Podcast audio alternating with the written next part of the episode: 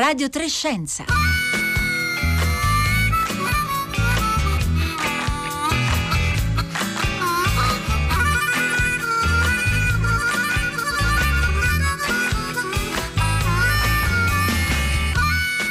Mercoledì 1 settembre, buongiorno da Paolo Conte, benvenuti a Radio Trescenza.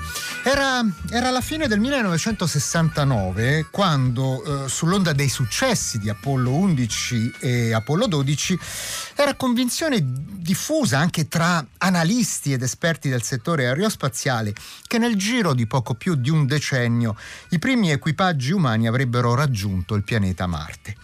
E beh, oggi sappiamo che quella previsione era sbagliata. Finora il pianeta rosso è stato raggiunto solo da sonde automatiche e gli astronauti, dopo la conclusione del programma Apollo nel dicembre del 1972, non si sono mai più spinti oltre l'orbita terrestre. Eppure sembrava che in effetti la corsa alla Luna avesse aperto la strada ad obiettivi, certo più ambiziosi, più remoti, ma non impossibili da raggiungere.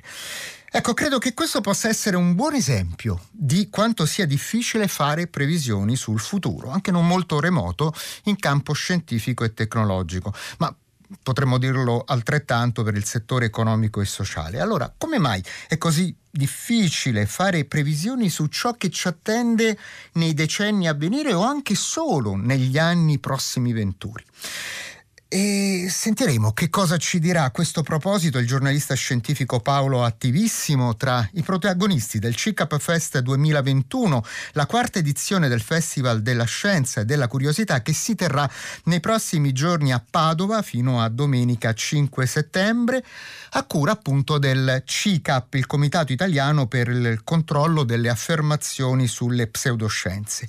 Il tema scelto per l'edizione di quest'anno, come sentiremo tra poco dal direttore del CICAP Fest Massimo Polidoro è proprio il tema dell'incertezza e di come affrontarla quando guardiamo al presente ma anche quando scrutiamo ciò che ci attende.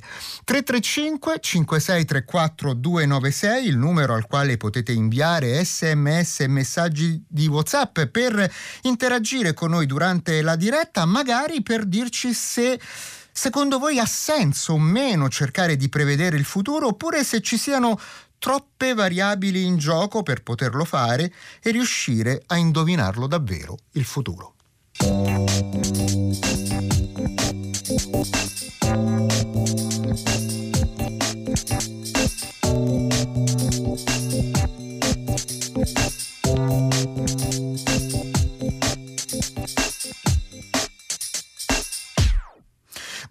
Massimo Polidoro. Buongiorno, buongiorno a voi. Scrittore, divulgatore scientifico, tra i fondatori del CICAP, di cui è anche segretario, ed è il direttore, come dicevamo, del CICAP Fest 2021, il cui programma tra l'altro lo trovate linkato sul nostro sito presente sulla piattaforma raiplayradio.it tanti temi, eh, tanti gli spunti di questa edizione che ruotano e si sviluppano al te- intorno al tema dell'incertezza. Ecco, perché la scelta proprio di questo tema, Massimo Polidoro? Beh, diciamo che l'incertezza è un po' una caratteristica, ahimè, della vita in qualunque ambito, però non c'è dubbio che eh, la, la, la, situazione che abbiamo vissuto e che ancora stiamo vivendo, la pandemia, insomma, un po' esasperato no? le ansie, le paure che questa condizione genera. E il fatto è che eh, il nostro titolo, il titolo del nostro eh, festival è proprio navigare l'incertezza con il dubbio come bussolo per tornare a rivedere le stelle, volendo anche fare un richiamo al, al sommo poeta, insomma. Però l'idea è proprio quella, cioè noi dobbiamo abituarci a convivere con il fatto che tutto intorno a noi è incerto, ma se noi impariamo, no? magari proprio sfruttando eh, quello che è il metodo della scienza di affrontare l'ignoto, di affrontare ciò che non conosciamo e da lì cogliere opportunità e occasioni, forse eh, riusciamo a governare queste incertezze anziché farci travolgere. Ecco, Massimo Polidoro, lei ci ricordava giustamente che l'incertezza è qualcosa con cui abbiamo dovuto convivere in questi 18 mesi di eh, pandemia. in effetti abbiamo scoperto un nuovo e sconosciuto agente patogeno che ci ha di volta in volta costretti a rivedere le nostre certezze, prima sul virus stesso, poi sulle terapie, poi sui vaccini.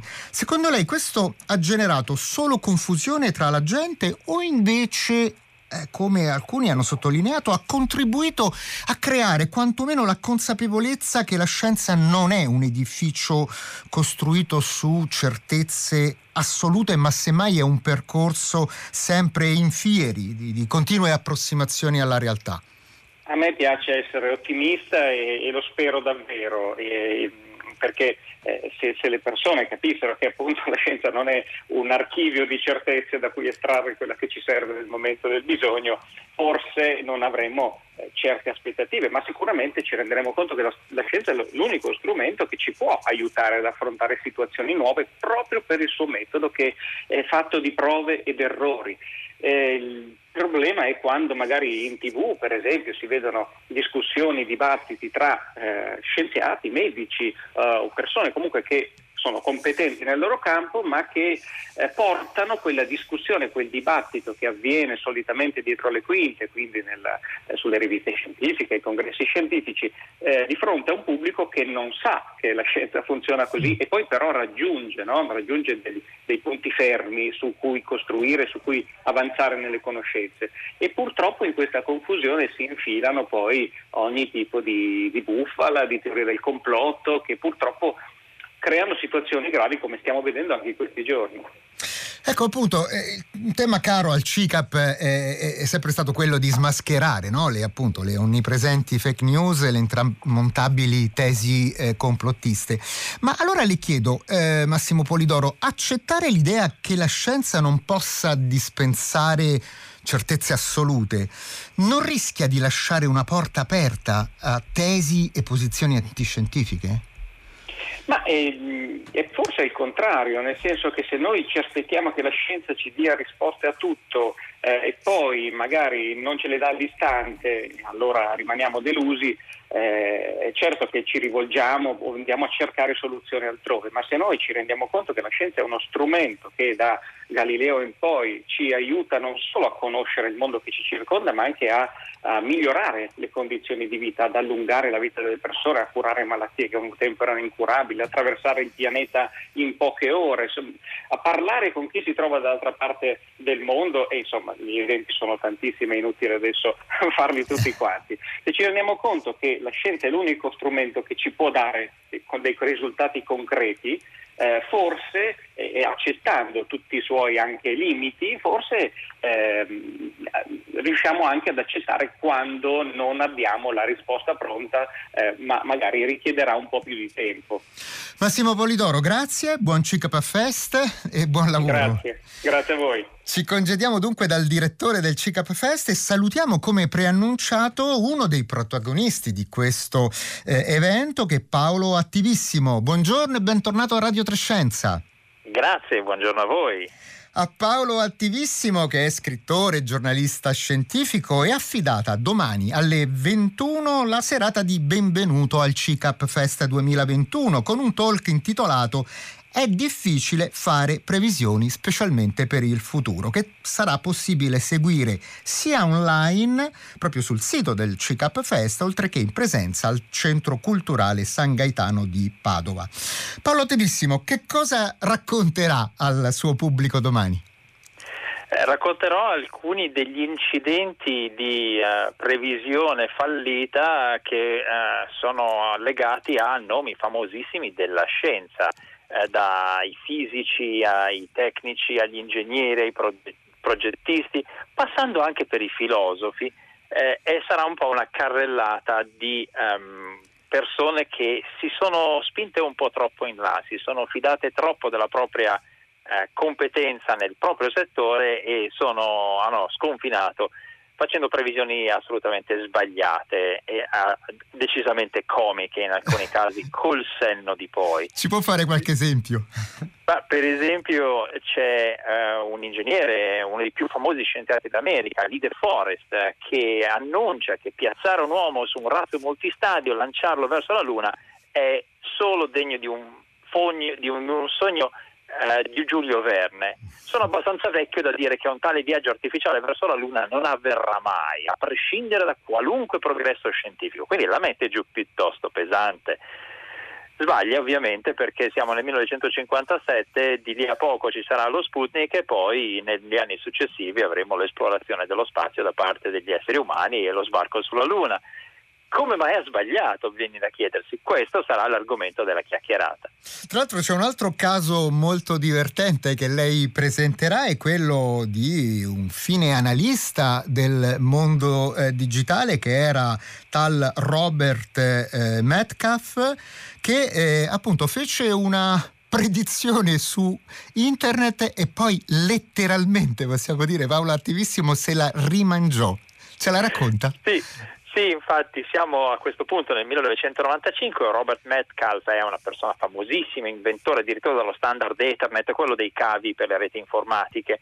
Eh, dice, dichiara pubblicamente su InfoWorld, una rivista del settore, che Internet ben presto esploderà in modo spettacolare come una supernova e nel 1996 collasserà catastroficamente. Ovviamente siamo ancora tutti qui a usare Internet e ehm, la sua previsione è fallita miseramente, però premio speciale, menzione particolare per lui perché letteralmente si rimangiò le proprie parole. Eh, aveva promesso, se non si avvera questa profezia mia mi rimangerò quello che ho detto e il 10 aprile 1997 di fronte al pubblico della conferenza sul World Wide Web prese un frullatore, mise dentro una copia del proprio articolo, un po' d'acqua, accese il frullatore e si mangiò la pappina risultante. Davvero divertente. Ma eh, ci sono poi anche eh, altri casi che riguardano anche fisici illustri del, del secolo eh, scorso e anche di quello precedente. Sì, sì, ce ne sono tantissimi. Penso per esempio a Lord Rutherford, eh, grande scopritore della struttura dell'atomo, che eh, diceva chiunque cerchi una fonte di energia nella trasformazione dell'atomo sta dicendo totali sciocchezze. Come sappiamo che è andata un po' diversamente e non eh sì. ci sono neanche voluti tanti anni per capirlo e purtroppo anche in sensi tragici in alcune circostanze. Ecco, allora possiamo dire eh, che da questo punto di vista che gli scienziati sono pessimi profeti? Assolutamente sì. Lo scienziato è bravo a trovare informazioni, a fare scoperte, non sempre è altrettanto attrezzato per pensare alle implicazioni e alle conseguenze di quelle scoperte. Eh, per fare questo genere di estrapolazione, di profezia, di previsione del futuro, eh, basandosi sulla conoscenza scientifica, serve forse qualcuno che sia un po' a metà fra la scienza e il fantastico e quindi gli autori di fantascienza sono molto spesso dei bravi profeti. Sono soprattutto profeti magari di distopie, ti dicono guarda attenzione questa tecnologia potrebbe essere usata contro di noi o per uh, cose deleterie, quando magari gli scienziati sono presi da troppo fervore di entusiasmo e, quindi per esempio quando negli anni 50 si pensava addirittura di fare le automobili a energia nucleare, eh, qualcuno cominciò a osservare ma in caso di incidente cosa facciamo? La constatazione amichevole radioattiva sarebbe abbastanza disagevole, quindi pensiamo sempre anche alle implicazioni sociali di quello che comporta l'introduzione di una tecnologia. Io faccio molto spesso un esempio, se una, una, persona del Settecento vedesse i nostri grattacieli, le nostre città così verticali, come le interpreterebbe? Direbbe, beh sì, chiaramente quei, quei palazzi così alti sono delle prigioni perché quelli che stanno su in cima sono in punizione, ci mettono una vita a scendere, quindi chiaramente la, l'organizzazione delle città del futuro è fatta così. Gli manca un'informazione che è l'esistenza della corrente elettrica e dell'ascensore. Certo, che, erano fondament- che sono fondamentali per poter abitare simili luoghi. Ma allora, se eh, diciamo così gli scrittori di fantascienza eh, hanno una, una, marcia in più, per, riescono a vedere eh, scenari che gli scienziati fanno più fatica ad arrestare, che cosa, che cosa possiamo ricavare sulla nostra idea di una predicibilità del futuro, Paolo Attivissimo? Beh, innanzitutto una delle raccomandazioni che fanno molti autori di fantascienza è non cercare di prevedere il futuro, ma di prevenirlo, ossia quando nasce una nuova tecnologia è meglio chiedersi quali usi negativi ne potrebbero derivare.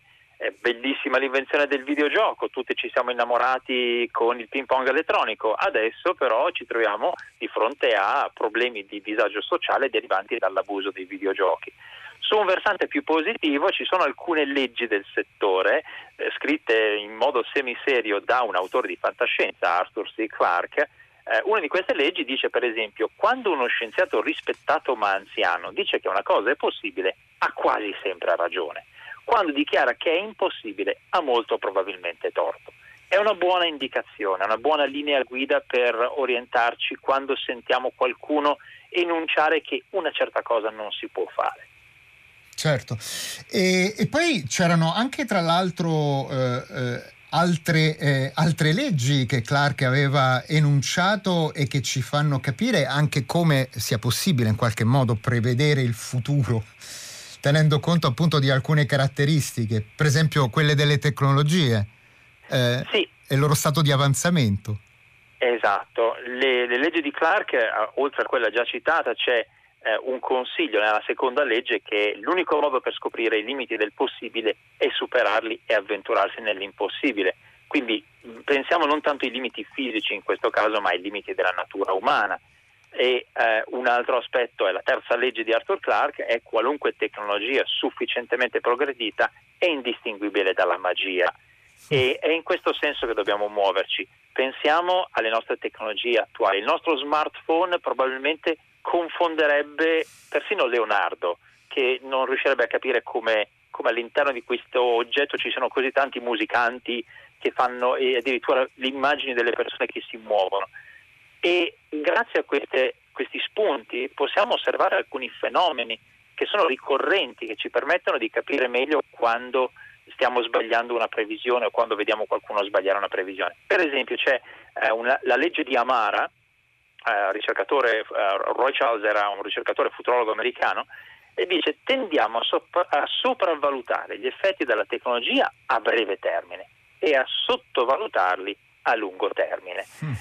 Il problema è proprio riuscire a immaginare il momento giusto in cui una tecnologia che adesso ci sembra primitiva e immatura improvvisamente diventerà un oggetto di tutti i giorni. Il telefonino, il GPS, l'automobile elettrica, internet stessa, sono tutti fenomeni che per molto tempo sono stati sottovalutati perché dice sì sì sì ma, ma forse fra 20-30 anni saranno utilizzabili e invece sono stati oggetto di boom improvvisi che hanno spiazzato molte persone e molte industrie.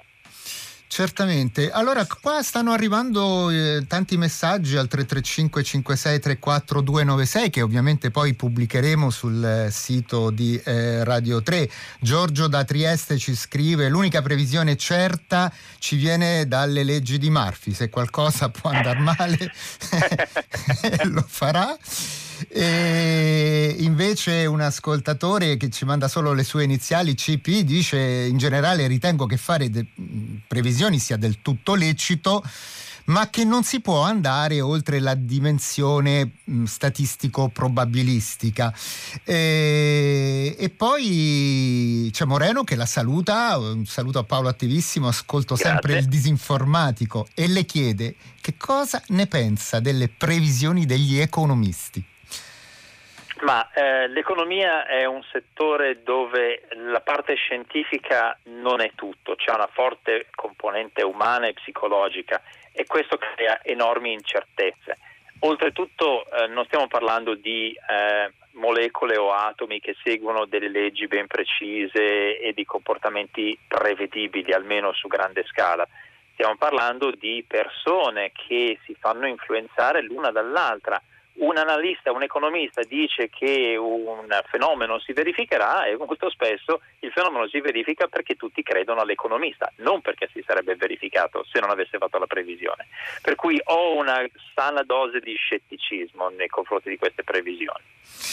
Dunque, previsioni che eh, abbiamo detto eh, a volte proprio non, eh, per dirla, non ci azzeccano eh, per nulla eh, su quello che poi succederà nel futuro, a volte però ci sono, per esempio, ehm, intuizioni che mm, delineano, per esempio, degli scenari e nessuno ti ascolta. Per esempio, Mi viene in mente il caso di Bill Gates, lo abbiamo ricordato anche sui nostri profili social, che aveva detto che in fondo la più grossa minaccia eh, che poteva arrivare per il nostro mondo contemporaneo sarebbe arrivata proprio da agenti patogeni.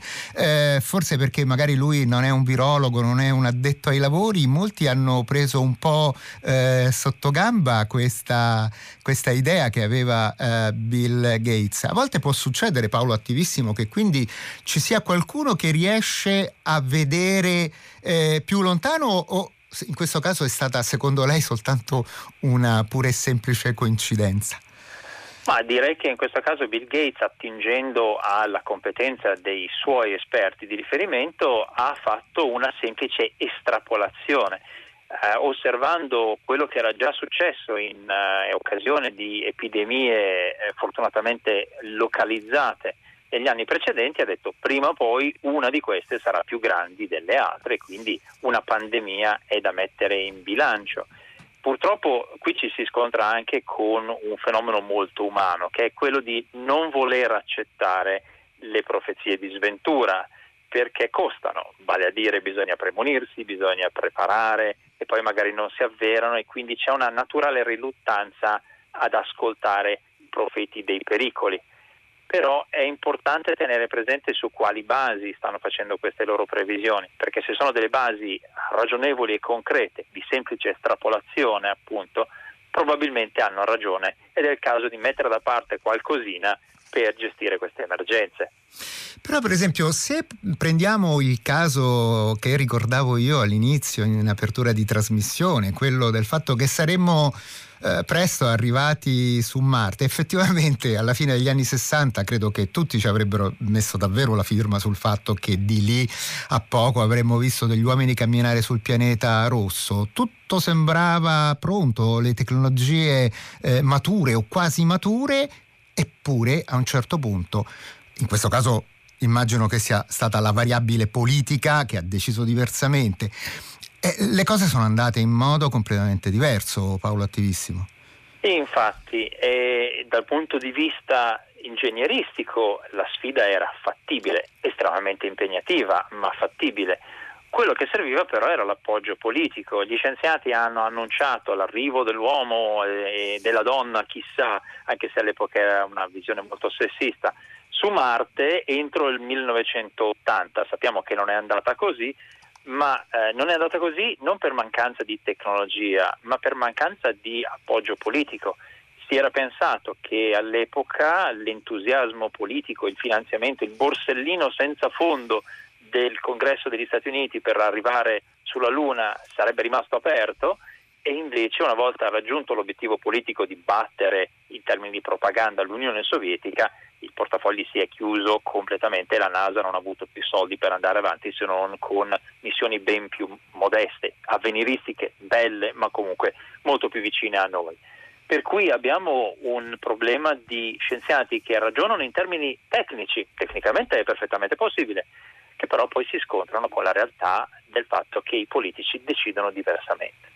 Ecco, ma allora questo eh, non ci dice che in qualche modo quando dobbiamo guardare al futuro, immaginarci quello che sarà il nostro avvenire, in effetti ci possono essere tante variabili. Allora, visto che il tema di quest'anno del CICAP Fest 2021 è proprio l'incertezza, e allora eh, non c'è proprio l'incertezza nel capire eh, come una variabile può giocare in maniera più forte rispetto a un'altra, magari in modo del tutto imprevedibile. Esatto, questo è proprio l'aspetto più difficile del fare previsioni. Basta un nulla, basta non tenere conto di un fattore tecnologico o di un fattore umano per fare delle previsioni completamente errate. Se non teniamo conto del, di questa facilità d'errore rischiamo di prendere delle cantonate terribili. Soprattutto quello che eh, credo sia un, un, errore molto diffuso è quello di non riuscire a vedere la tecnologia quando è già davanti a noi, ma non riusciamo a capirne le conseguenze a brevissimo termine. Faccio un esempio. Eh, nel momento in cui si comincia a parlare oggi di auto che viaggiano da sole con guida autonoma, eh, tutti dicono che bello risolveremo il problema del traffico, quando invece sappiamo che eh, è prevedibile che la, la, facilità di utilizzo di un'automobile che va da sola permetta alla mamma di mettere il bimbo sulla macchina che porta il bambino a scuola invece di accompagnarlo, creando ulteriore traffico o addirittura risolviamo il problema dei parcheggi perché tanto l'auto elettrica autonoma va in giro da sola senza dover cercare parcheggio e quindi intasa le strade. Cerchiamo sempre quindi di essere molto eh, concreti nel pensare alle conseguenze di quello che introduciamo in, una, in un settore. Paolo Tevissimo, al 335 5634 296 eh, Luca ci chiede, ma eh, tra i tanti eh, eh, settori della scienza e della tecnologia ci sono quelli in cui eh, oggi ci appare eh, più facile fare previsioni per il futuro e altri invece in cui è molto molto più difficile? Sì, credo che il campo biologico sia uno dei più difficili perché eh, vediamo che eh, ci sono eh, delle scoperte eh, spesso improvvise, spesso rivoluzionarie che arrivano poi a generare farmaci, prodotti, soluzioni, terapie che erano prima inimmaginabili. Eh, penso per esempio alla mappatura del genoma che ha aperto poi la strada alle terapie gen- geniche individuali, penso ai farmaci personalizzati, per cui molti farmaci che oggi non sono commercializzabili perché hanno degli effetti collaterali forti su una grande percentuale della popolazione, sono efficacissimi su percentuali invece più ristrette di quella popolazione. Per cui anche questo, mh, questa medicina su misura eh, è imponderabile, estremamente imponderabile. Quando invece si parla di tecnologie più eh, semplici, se mi, mi, si perdona questo termine, eh, diventa più facile avere delle buone previsioni. Eh, se per esempio pensiamo alle energie eh, rinnovabili, sono tecnologie piuttosto mature che sappiamo come funzionano, sappiamo come gestirle. Quello che facciamo fatica a fare è immaginare le conseguenze. Eh, penso per esempio alle isole Orkney, sono delle isole del, dell'estremo nord, eh, dove tutti hanno installato pale eoliche e sistemi di generazione di energia rinnovabile e quindi si trovano con un eccesso di energia e non sanno dove scaricarla. E quindi i prezzi sono precipitati e non vale più la pena di installare eh, pale eoliche. Quindi a volte la tecnologia ha talmente tanto successo da essere un autogol. Addirittura. Allora, dunque, voglio ricordare eh, proprio nei 30 secondi anche che lei, Paolo Attivissimo, eh, terrà anche un altro intervento al CICAP Fest 2021 che riguarda proprio due eh, saghe fantascientifiche che ci hanno fatto immaginare davvero il futuro, Star Wars versus Star Trek. Eh, riesce veramente in 30 secondi a dirci che cosa ci racconterà di queste due certo. saghe fantascientifiche? Allora, sarà una sfida amichevole fra due passioni che accomunano in realtà tanti noi eh, appassionati di fantascienza e di scienza. L'idea è di mettere a confronto questi due generi in modo da divertirsi, eh, avere dei cosplayer che racconteranno e spiegheranno eh, per esempio la differenza morale e di impostazione. Alla fine Star Wars è fantastico, è fantasia, mentre Star Trek è più scienza ma in entrambi c'è una fortissima componente umana e anche di incertezza. Paolo Tevissimo, grazie, grazie per essere stato con noi. Grazie a voi. Buon CICAP Fest anche a lei e noi, eh, lo ricordo, eh, torneremo a parlare eh, di questo eh, evento nella puntata di eh, dopodomani, eh, venerdì 3 settembre. Ma adesso appunto è, è, arrivato il momento dei saluti, quelli di Marco Motta, curatore di questo programma Radio Trescenza, ideato da Rossella Panarese, Roberta Fulci in redazione, Marco Poni Pompi in regia, Fabio eh, Melis che è stato alla console tecnica e Paolo Conte oggi al microfono che tra l'altro vi ricorda anche che tutte le puntate di Radio Trescenza sono scaricabili appunto sulla ehm, piattaforma raiplayradio.it. Adesso eh, la linea passa al concerto del mattino condotto da eh, Diego Procoli e Marco Mauceri, ma prima il segnale orario delle ore 12.